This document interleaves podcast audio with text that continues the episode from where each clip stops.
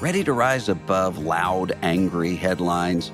Longing for an alternative to the world's fighting and fear mongering? Christianity Today magazine offers a trustworthy, faithful perspective on stories that matter to you, from the church next door to movements and ministries all around the world. Subscribe to CT for full access to in depth reporting, insightful commentary, and redemptive storytelling, both online and in print. A subscription to CT also includes seasonal devotionals, special issues, and exclusive content. Visit orderct.com today or click the link in the show notes to get started and join a growing community of thoughtful evangelical Christians who value different news that makes a difference. That's orderct.com to subscribe today.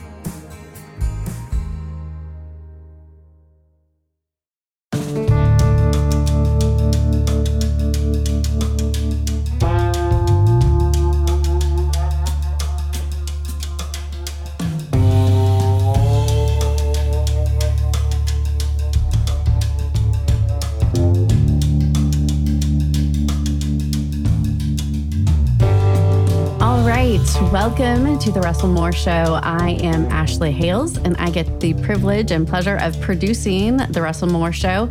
And we wanted to bring you, kind of somewhat regularly, a quarterly books episode. So if you have not yet listened, back in December, we published the best books of 2022. It's been a super popular episode because everyone has lots of good questions about what Russell Moore is reading. So we wanted to bring that throughout the year to you. And we hope that this conversation will, will be profitable for you to help pick up a new book, maybe, or at least learn and think about how we might read more widely. So thanks for joining us. It's great to talk about books with you today, Russell. Yeah, I'm looking forward to it. Although I I have such uh, brain fog after uh, being uh, on the West Coast and then coming home getting sick oh. and uh, losing uh, several days. So I may not even really know my name today, much That's less okay. anything. So let's just uh, bear with me. I understand. I'm traveling to the East Coast next week. So, yeah, the jet lag is a real, real thing. So, when we read a book that has maybe a wildly different worldview, we can begin to practice this sort of careful listening. So, how I would love to, before we get into some specific books, how has that idea of careful listening or reading widely affected how you've chosen what to read, Russell? Well, it's not a strategy where I say I want to read uh, books from all of these different uh, perspectives for mm-hmm. the purpose of fill in the blank. It's right. um, I read I read books that are about things that I'm interested in, uh, or uh, where the the writing is compelling. Yeah, and um, and, and often at that point, I mean, sometimes uh, what a book will do is to uh, change my mind on something. Yeah. Because mm-hmm. I may realize, oh, I I never even thought about that. Right. It's it never even crossed my mind that this might be uh, an issue. Um, or sometimes it can it can just be that I better understand where someone else is coming from. Right. And and sometimes it can be a situation where you just say, "Oh, that's really a model of how to do it poorly." It's the equivalent of talking to somebody. You you don't in any conversation, you're not saying to yourself, "I'm coming in this expecting total um, agreement." Nor are you going into it saying, "I'm expecting total opposition." Right. You're you're instead evaluating, uh, as the scripture says, testing uh, everything, not in a not in a skeptical way, but just in a, mm-hmm. a what what is this way, right? Um, and holding fast to what is good. Yeah. And sometimes in reading, just like in conversation, sometimes holding fast to what is good is to say, "Oh, I've not been considering something that's good. Let me grab it here." Uh, sometimes it is oh, I now see more clearly mm-hmm. why the opposite of this or something adjacent to this is good or better. Mm-hmm. Yeah, I think that's such a helpful way of thinking about it because you know, often we either go in with too sharp a scalpel, right, to the things that we're reading to tear it apart, or we go into it not realizing that we are being kind of brought into a whole nother way of seeing in, and into a new world. So, yeah, I think that's that's helpful to there is a process of discernment that is a thoughtful interaction with a text in the same way that there is with people. So, the first book that you wanted to share with us today is called Looking for the Hidden Folk How Iceland's Elves Can Save the Earth by Nancy Marie Brown. You know, there's a sense in which Iceland kind of holds this mythological place. Um, in our in our imaginations. So, mm-hmm. why did you pick up a book about elves and help us learn about about yeah, the interest for this book? Why how can Iceland's elves save the earth? Oh, well, part of it is uh, is that uh, question, and when you say Iceland holds a mythological uh, place, mm-hmm. Uh, that actually works in two ways. Because mythological, in the sense that um, most people aren't familiar with Iceland mm-hmm. firsthand. Yep. And so there are all sorts of, if they think about it, there are all sorts of conceptions that come to mind.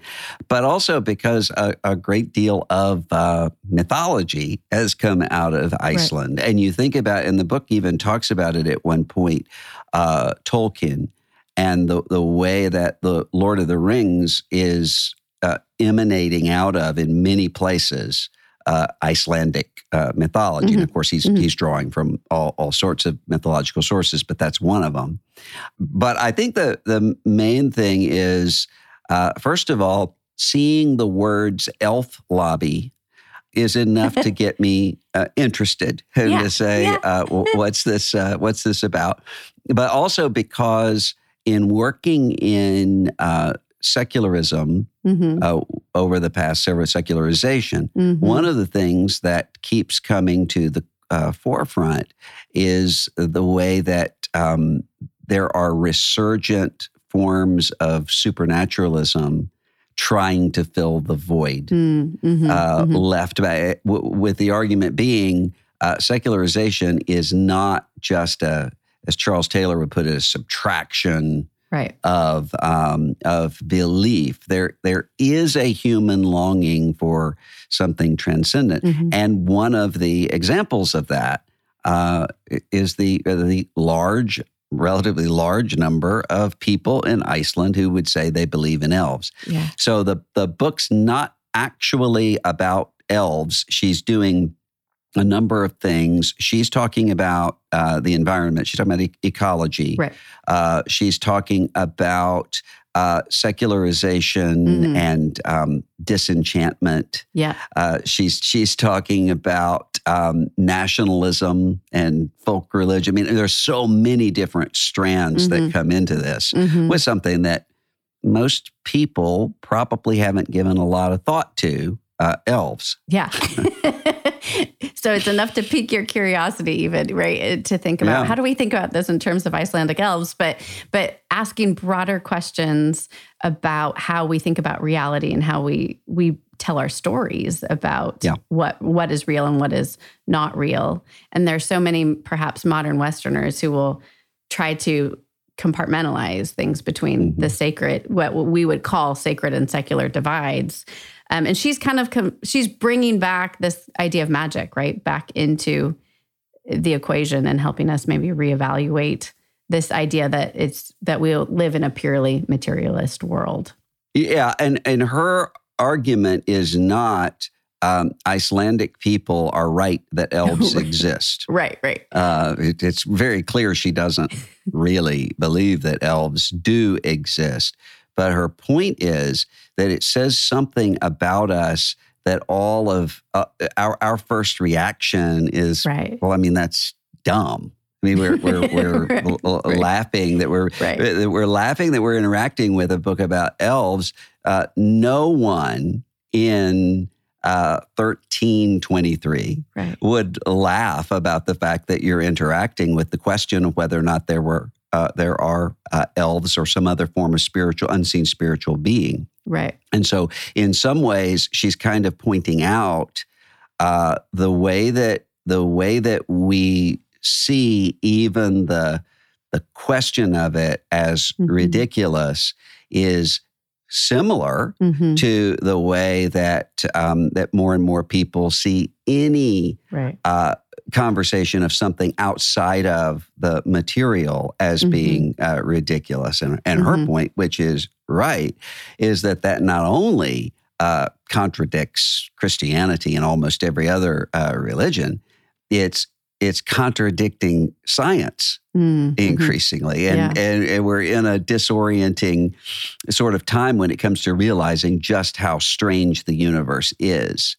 I just flipped through the book and she did talk about, you know, there's there's a sense of what is real and what is, you know, that you could even scientifically prove this idea of a multiverse, for instance, Right. or mathematically talk about. Mhm. But then, but do we believe it? And so she's pulling out some of these terms that I think are really helpful for Christians to think about in terms of this might be quote unquote true, but how are we relating to that knowledge? Um, and to say that there is always an element of belief in how we how we participate in things, I thought was really attractive and interesting. Well, and and and she also is um, she's kind of undoing, and from a very different starting place than than Yeah. I would be. But she's Yeah. undoing a starting place and an ending place. But she's undoing the idea that um, the more sophisticated we get, the more the universe uh, seems understandable to us Hmm. Hmm. because that's always been the assumption because there are so many ways in which that is true. Mhm. We uh, uh, we know that there's gravity in a way that that people uh, in in uh, in the long past did not. We understand uh, all, how tidal systems. I mean, we understand a lot, but the more that we understand with this, the more we realize just how quirky uh, and and unknowable Yeah. uh, the universe is.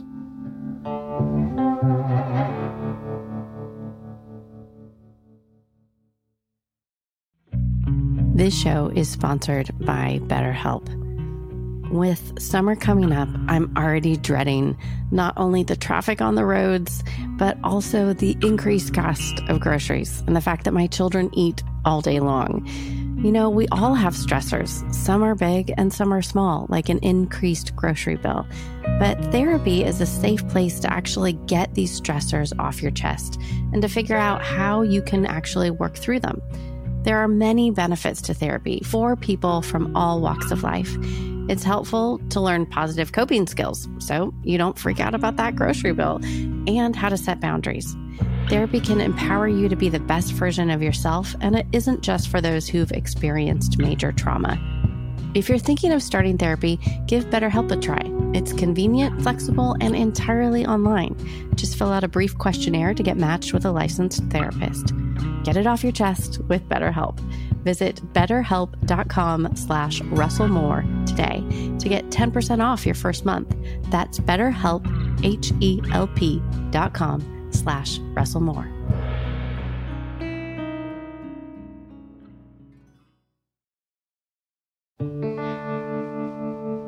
What kind of questions has this book prompted for you in terms of kind of leadership or apologetics or, you know, as you're thinking of our Christian listeners picking up this book, what would you want to uh, to say about looking for the hidden folk?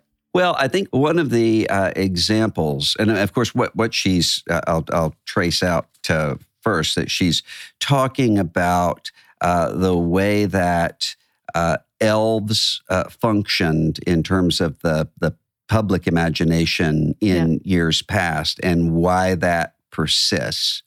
And there were several things that I think are are important here. I mean, one of them is she gives the example, uh, just very briefly, but of Philip Pullman, Mhm. who, um, you know, is is somebody I find hard to be sympathetic with, Mhm. and um, I, I, it, because it, it's not because he's an atheist and he's uh, disagrees with me and all of that. It's because he's writing fiction, the his Dark Materials uh, fiction, that in almost every interview I've ever seen is attacking C.S. Lewis Right. as being uh, naive and evil and and so forth. So it's kind of an anti Narnia.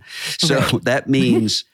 without my even thinking about it, he actually is kind of a villain right. uh, in my in my mind.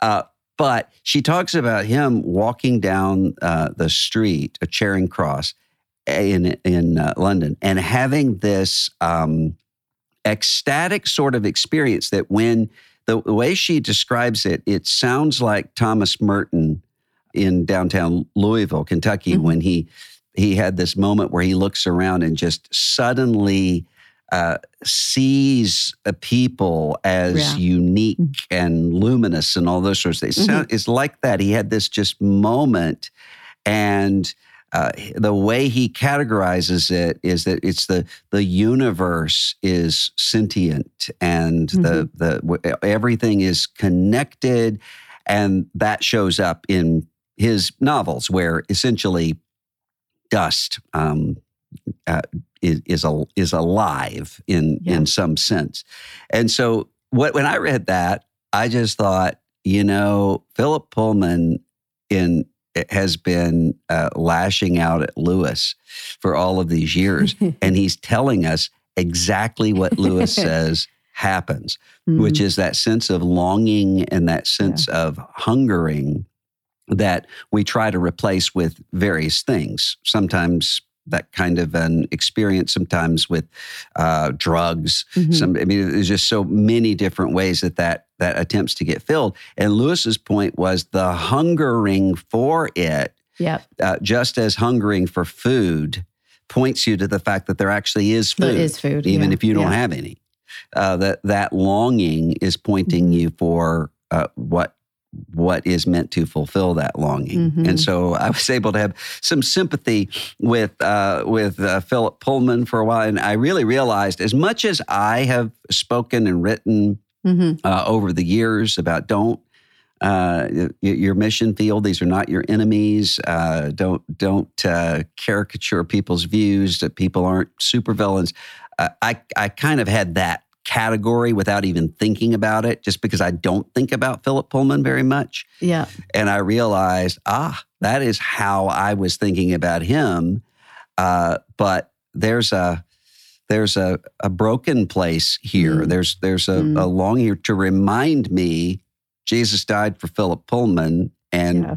and Philip Pullman is created in the image of God that was helpful. Mm. Also, uh, it's helpful when she when she talks about stories mm-hmm. because she's using the example of studies uh, about eyesight and about uh, uh about seeing things, mm-hmm. and she talks about cultural differences that are there that really do matter in terms of thinking because uh, what eyesight says, she says, is not what is this, but what is this like? Mm. And that's the way that we tend to think about everything. Nothing's coming in out of the blue.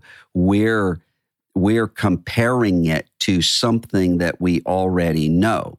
So she shows the difference between people who would see time as linear mm-hmm. and people who would see time as circular and mm-hmm. rhythmic. Uh, mm-hmm. So uh, uh, that um, that that kind of question and and says the issue is uh, what are the metaphors and analogies that people mm-hmm. are making when they think about things, which of course is exactly the perspective that the Bible gives of uh, of knowledge and of uh, and of mm-hmm. revelation. If you don't if you don't have the analogies right, mm-hmm. then mm-hmm. you're not going to see. You you, you right. end up thinking to yourself, um, as the as the Pharisees do, um, we can see, and this man is blind. And Jesus' response is in in one very um, in one sense that's true, and in another sense, you're the blind ones because you think you see. Right. Uh, so I think it, it, stumbles into that power of uh, of of of story mm-hmm. um, that actually changes the way that you think, which is what I'm.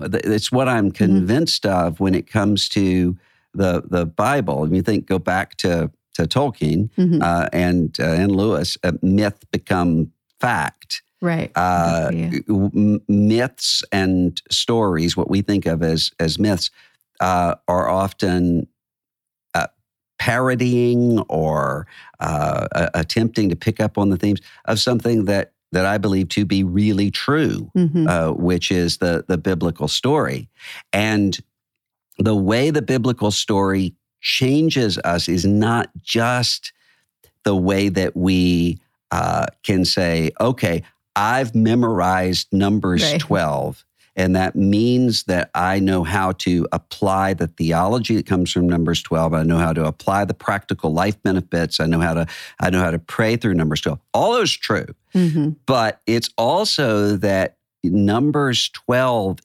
is shaping and changing that what is this like question. Yeah. So what you're starting to to do as you're in uh, the Bible and you're interacting with God through the Bible is you're starting to ask different sets of questions Mhm. about what's out there and what's not, and what's in here uh, i- in yourself and what's not. And you start to, I, think that's what uh, you, you think about what Jesus is doing in the wilderness temptations. Mhm. This, uh, I know what this is. Right. This is the, it is written. He knows, he knows, he knows this storyline because it is his storyline and it is true. Mhm. And so she spends a lot of time kind of talking about uh, the power of stories and then about why uh, these these elf myths are, are so persistent. Mhm. And it, that's one thing that that struck me is because she says people hold on to that because they want to hold on to something distinctively Icelandic. Mhm. Uh, and this is a way of saying we're not like everybody else. Uh, but it's also a way of kind of protesting against what she's arguing that Christianity has done, Hmm. which Christianity comes in and uh, and flattens, she says, the the, Yeah. the universe and takes the um, takes that sense of um, of the universe as mystery and turns it into a set of things and uh, takes rhythmic time and flattens it out into linear time and all of that. And as I'm, I'm reading this, uh, I'm saying uh, that's not what Christianity does.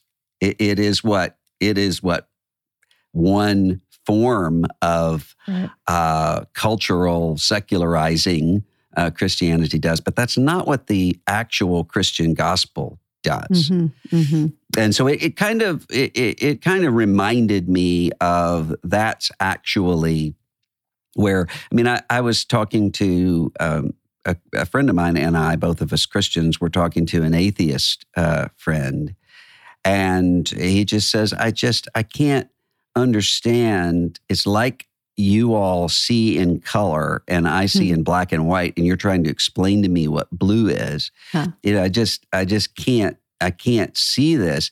And what we uh, spent time on is not you, you say there's you say there's no God. We say there is, and here's here are the the proofs and the evidences for it.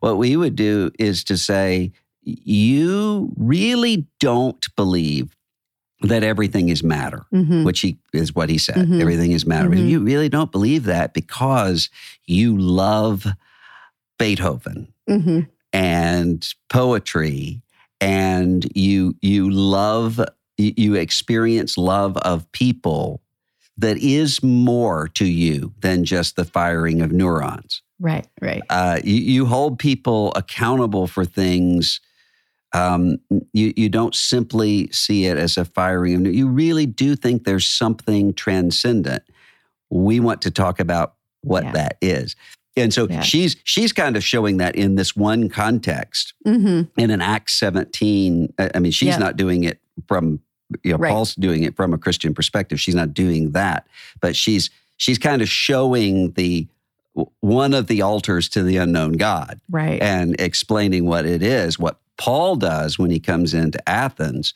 is to say, you keep you keep saying to me that you know everything that there is to know, but you really don't because you've told me you don't Right. with that altar to a God you don't know. So let me let's talk about it. Yeah. so yeah. that was that was an important part of it to me. No, that is important. And it's important to see other people doing it from different perspectives than our own. Um, because even our own metaphors or the ways that we talk about these sorts of things can get a little tiresome sometimes, right? So it is helpful to to read widely and to refresh some of that perspective.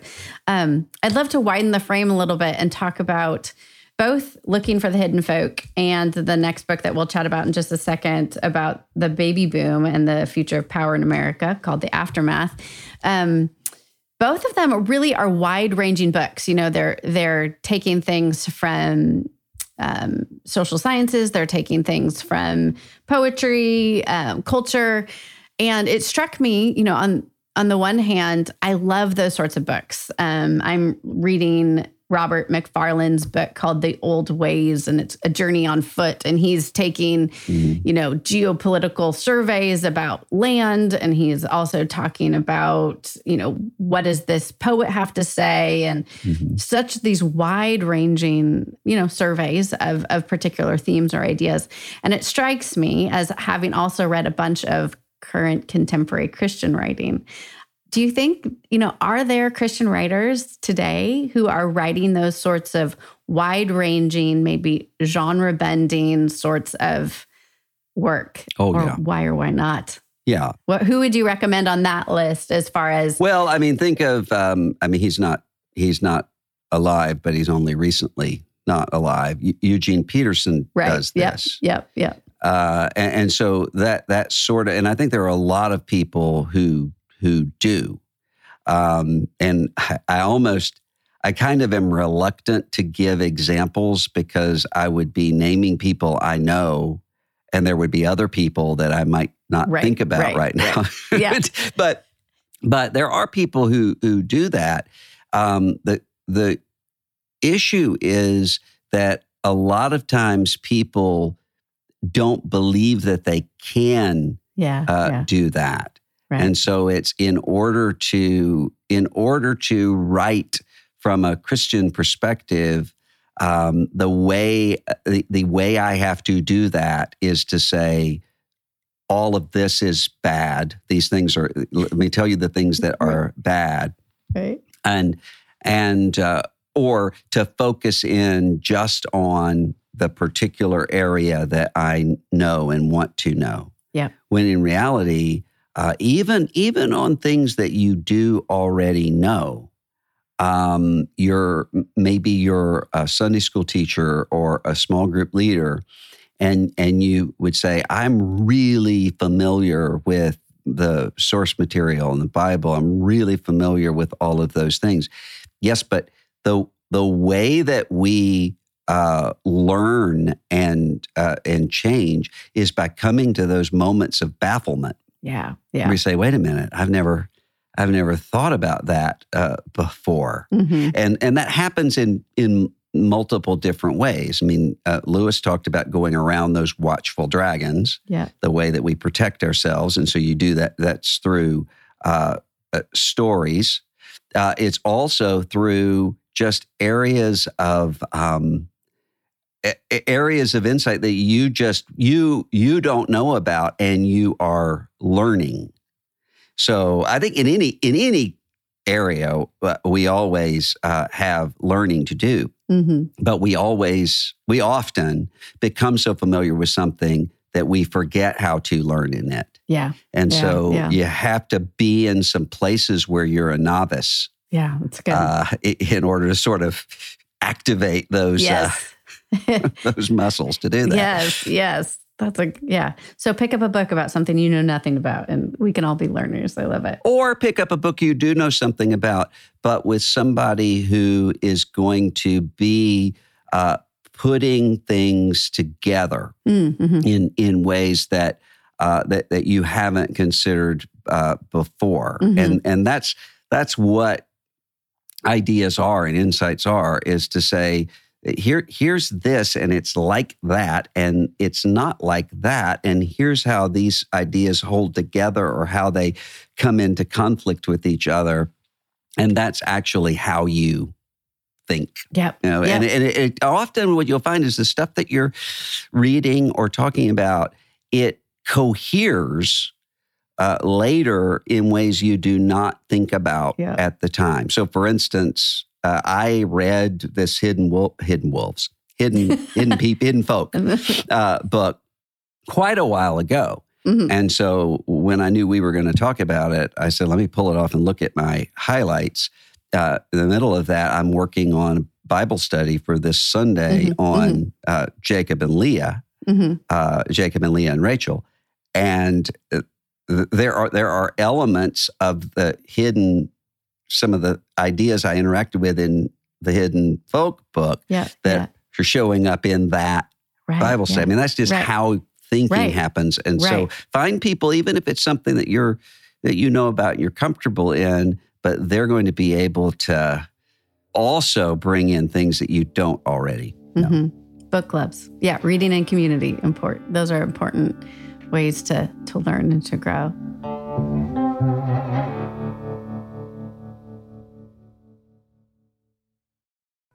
What I loved most of all about Israel and why I became a Zionist was because Zionism was a rejection of victimhood. A few weeks ago on CT's The Bulletin, we launched Promised Land, a new podcast about Israel and Palestine in a post October 7th world. 6:30 a.m. We're we're in, in, in our synagogue praying, and sirens go off, and they're and they're going on.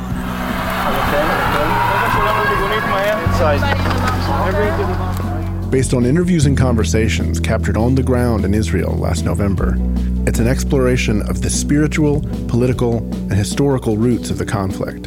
When there's a weak Israel, every Jew in the world is weak.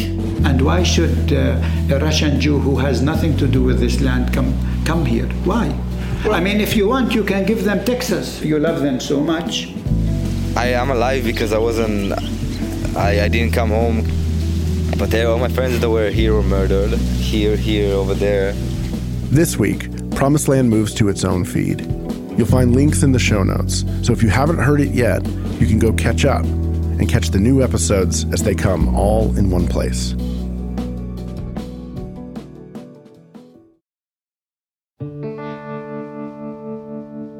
Well, the next book that um, you have been thinking about is called The Aftermath The Last Days of the Baby Boom and the Future of Power in America by Philip Bump, um, which I am really excited to dig into. I was just able to have a brief look at it. But, you know, he's a columnist for the Washington Post and um, really, really thoughtful guy, of course, about what does what does our current moment in time and generational identities and how does that actually affect where we might be going forward as a nation um, really highly researched book talking about race and age and wealth and institutions and how power might be reconfigured my husband just recently did a sermon series on generations on mission together. And I was like, too bad we didn't have this book. um, but nevertheless, it's still of interest. And, uh, you know, I think there is a sense in which we gen, the generational identity is relatively new um, you know in in world history as far as this is what kind of um, encapsulates um, a group of people. What about this book um, made you hopeful about the future of america? And what maybe made you a little bit trepidatious? I think what's important uh, about this book is that he is, at least in in many places in the book, differentiating between, and he he cites Robert Putnam as making this difference, and it's the difference between generation, generation, and life cycle. Mhm. And so they're often what we think are generational uh, differences are not generational differences, they're just life cycle differences. yeah And so he gives the uh, example, and I think it's, I think it's, a, it, I made, it made me laugh because uh, I'm a Gen Xer and had a, I remember having a T-shirt. You know, sometime in the late 1990s, it was a Pepsi T-shirt that they gave Yeah. out somewhere. Generation Next. uh-huh Well, he went through and and showed all of the Pepsi uh, advertising uh, t- toward the bo- the baby boomers, the Pepsi Uh-huh. generation, then Gen Xers, then millennials. And it's all a very similar sort of uh, thing. And it's not, it's not that Pepsi is saying, uh, oh, millennials are a completely different uh, Right. generation that we want to reach. They're saying young people. Right. And yeah, that this changes. is how yeah, yeah, this is how we get to 20 year olds to drink Pepsi. Yeah. Yeah. Yeah. And I think sometimes there are, you know, with a lot of the sort of uh, okay boomer uh, or uh, Gen uh, Gen Zers and, and Right. millennials are are lazy and entitled or or whatever, really aren't generational differences. Right. They're the difference between being 20 and being 40 and being 60. I mean, those are Yeah. different places in the life cycle.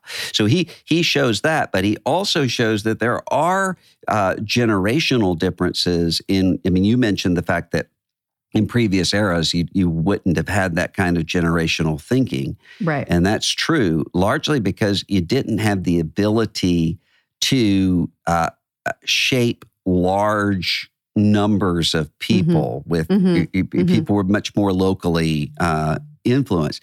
But when you have, for instance, with the baby boom, a group of people who just happened to be born into a moment Yep. in American life of uh, prosperity, relative uh, prosperity, uh, what seemed to be stability. There's a lot of them Yep. because it's coming out of both World War II and um, and after the Depression. So you have a, a lot of them, and so it's like with everything else. We experience, we think of our own experiences as well. This is what life is.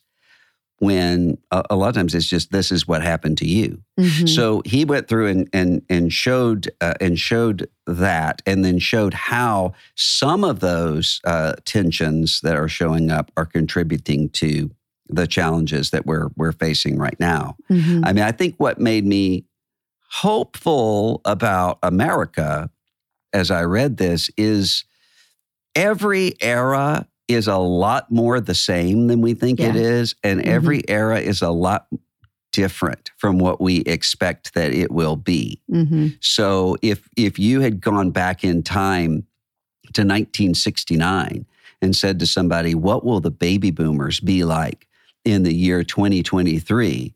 Uh, somebody m- might likely have said to you, "Oh, it's counterculture, hippie." Right. Yeah. You know, those, uh, and would would really not be able to imagine the Yep. Karen meme or Right. uh, the the golf cart uh, parades in the villages or all those sorts of. Well, Yeah. why? Because there's there are these changes that happen and emphases that happen, and so just being reminded of that. Mhm. Maybe it's not quite as dire as uh, as we might imagine.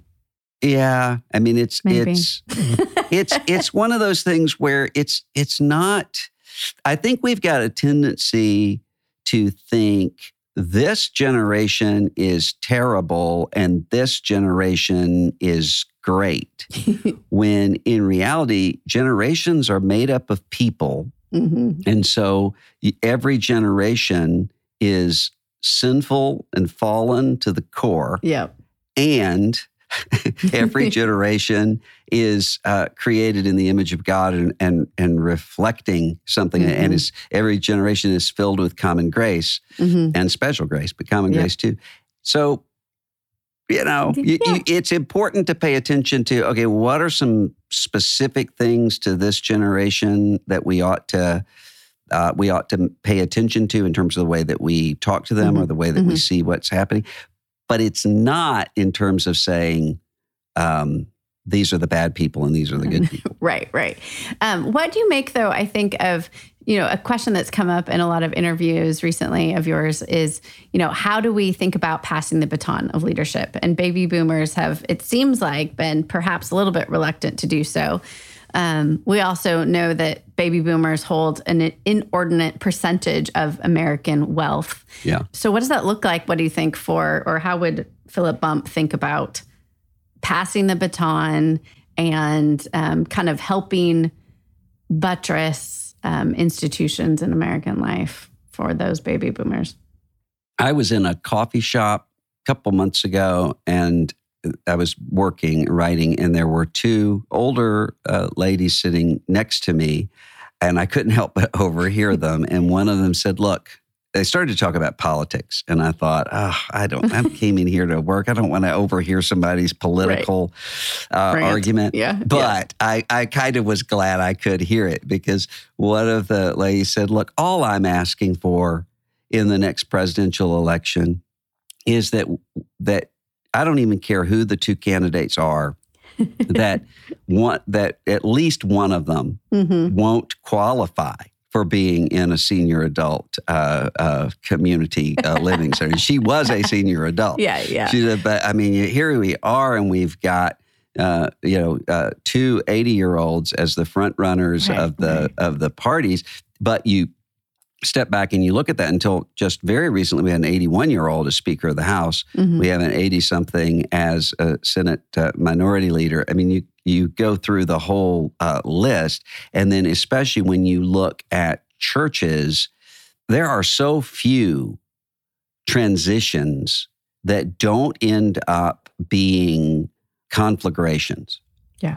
And uh, sometimes that's because there are real uh, issues, or sometimes it's because you have human psychology at work, and uh, human psychology has all of these factors to it, especially the I don't want to feel like I'm irrelevant and like I'm passing off of the yeah. uh, off of the scene. Even if somebody mm-hmm. thinks they're ready for that, when they get to that point, they're really not. Bump's yeah. point in this book is to say that's uniquely the case with the baby boom because uh, all of their lives they've been the biggest uh, group of people out there. So they're the ones who are marketed to, and and uh, they they really do believe this is just life in many yeah. in many cases, and so it becomes maybe even even harder yeah. than it would be in other situations. Right. Yeah. What what might be the call for boomers now to pass the baton and to help mentor the next generation, do you think? Well, I think in some way the passing the baton is the wrong metaphor because I think that we have this skewed way of thinking in Western life mm-hmm. now that wouldn't have been the case in the past, which is to say, there comes a moment in which somebody is not. Uh, not only should they not be in the same sort of uh, position within the community, they should be in no position within the community. Mm-hmm. And and so what that tends to do is you end up with some people who are assuming what it means to be valuable is to yeah. be uh, is That's to be moving point. at a fast speed and to be uh, changing and anybody who's not is irrelevant and then they're headed for a real crash one day yeah yeah and also the people who are coming to that point who are thinking it's not just that i'm moving from one place of con- contributing to the community into another way of com- contributing to the community but I'm essentially I, I'm the past. Yeah, yeah, yeah. And that's just not true. Right. And so if we if you had churches that uh, that really did find that biblical sense of with with with all of the different stages of the life, life cycle, mm-hmm. uh, which means you have to preach or teach each part of the life cycle differently because mm-hmm. if you mm-hmm. don't, what you end up with is just uh, heightening people's sense of somebody else's sins and, and failures. But right. you have to sort of distinctively say to older people, look, crucify self and realize that um, that you are mortal and the church uh, continues on after you and and and contribute to that. Mm-hmm. You have to say to people who are uh, in those uh, places, kind of in the prime of their lives, uh, here's how you include Yeah. uh, and honor those who've gone before you. And here's how you prepare to be them. Mhm. And you and you say to the uh, to the younger uh, ones, stop, uh, stop waiting for some rite of passage in which you go from being yeah. a child consumer to being a grown up yeah. because that doesn't happen. Right. And so a, a, a, a lot of times you end up with um, you, you end up with people who really who if they were to contribute in the ways that they're gifted in their churches, it would be wonderful. right. But they don't do it because they they think that there's hmm they, they think that when I'm ready to do that, somebody is going to come and say, "Here's your pen," and you do. I mean, we just all tend to Yeah. Right. we all right. tend to do yeah. that.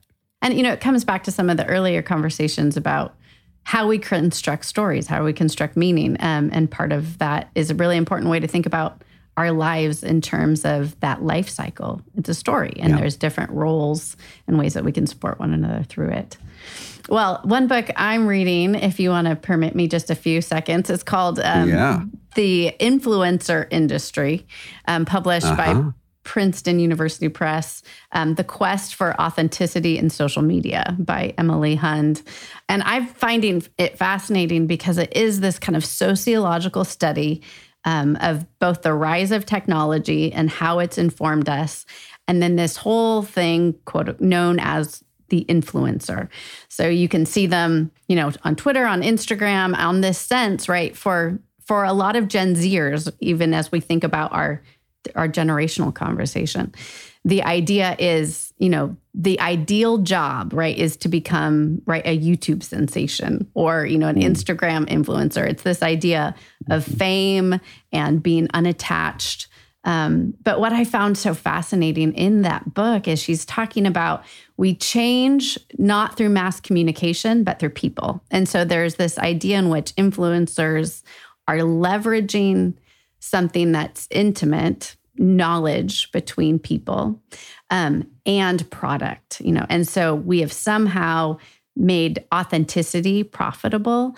Um, and i just and i find that really fascinating and horrible um, it's almost like a you know a car crash that you can't look away when you're looking at social media because people feel like they're friends right with with Yeah. someone that they follow um, but that ultimately influencers are being consumed by others Huh. i found that really fascinating you know as we think about social media more generally the ways in which we consume each other What and by consume consume each other, does the book mean uh, devour each other or market each other?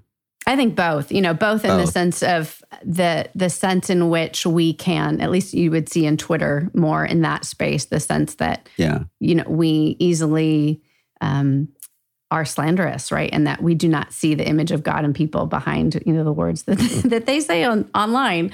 Um, but Yeah. you know, in in things that are more video based, like Instagram and YouTube, she's talking a lot about the ways in which ultimately people are shifting who they are to Mm. become a product so that in that little small niche they can sell skincare well or something and you feel like their friend and then they they are making money off of a false idea of friendship Hmm. uh, which i think really contributes to a lot of the loneliness and lack of real connection that we see in our day-to-day lives I remember, the, and uh, I think it was a biography of Johnny Carson, the um, hmm the uh, o- o- old uh, talk show host from the last Right. generation, Yep. who uh, was talking to David Letterman, Mhm. who was also talk show host at the time, and uh, said, "We, you know, we ought to get together sometime." And David Letterman said, "What are we going to do, Johnny? Interview each other?" and it was the idea was there really wasn't anything, right thing there they- Yeah. or he Yeah. didn't feel like there was Right. anything to them other than that Right, public right. persona. Right, right. And, you know, you get that sense in mass forms of communication. And what's fascinating about the whole idea of influencing is that it's become more and more niche and it can be changed in real time, you know, so that you, um, there was an article, I think in the Atlantic, about a woman who I think in her teens or preteens became very famous, Tavi Gevinson, I think is her name. And she talked about as she continued in this influencing role for a decade plus, at that point, she didn't even know who she was anymore. Like she had begun Yeah, it yeah. as this sort of creativity outlet, and then it became simply, she became a brand. Yeah. That can happen in ministry too, It can. It really and can, can. happen in family too. Listeners, be sure to sign up for Dr. Moore's newsletter. He always includes what he's reading on there, and you can also find that link to sign up in the show notes and send him your island playlist or your book list um, so that you can, again, find a good book to pick up and start great conversations. Thanks so much, Russell. Thank you.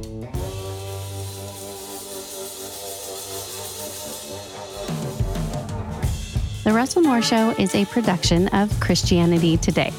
Executive producers are Erik Petrik, Russell Moore, and Mike Cosper. Hosted by Russell Moore, produced by Ashley Hales, associate producers Abby Perry and Azurae Phelps, CT administration provided by Christine Kolb, social media by Kate Lucky, director of operations for CT Media is Matt Stevens, production assistance provided by Core Media, audio engineer is Kevin Duthu, coordinator is Beth Grabenkort, video producer is John Rowland. The theme song for The Russell Moore Show is Dusty Delta Day by Lennon Hutton.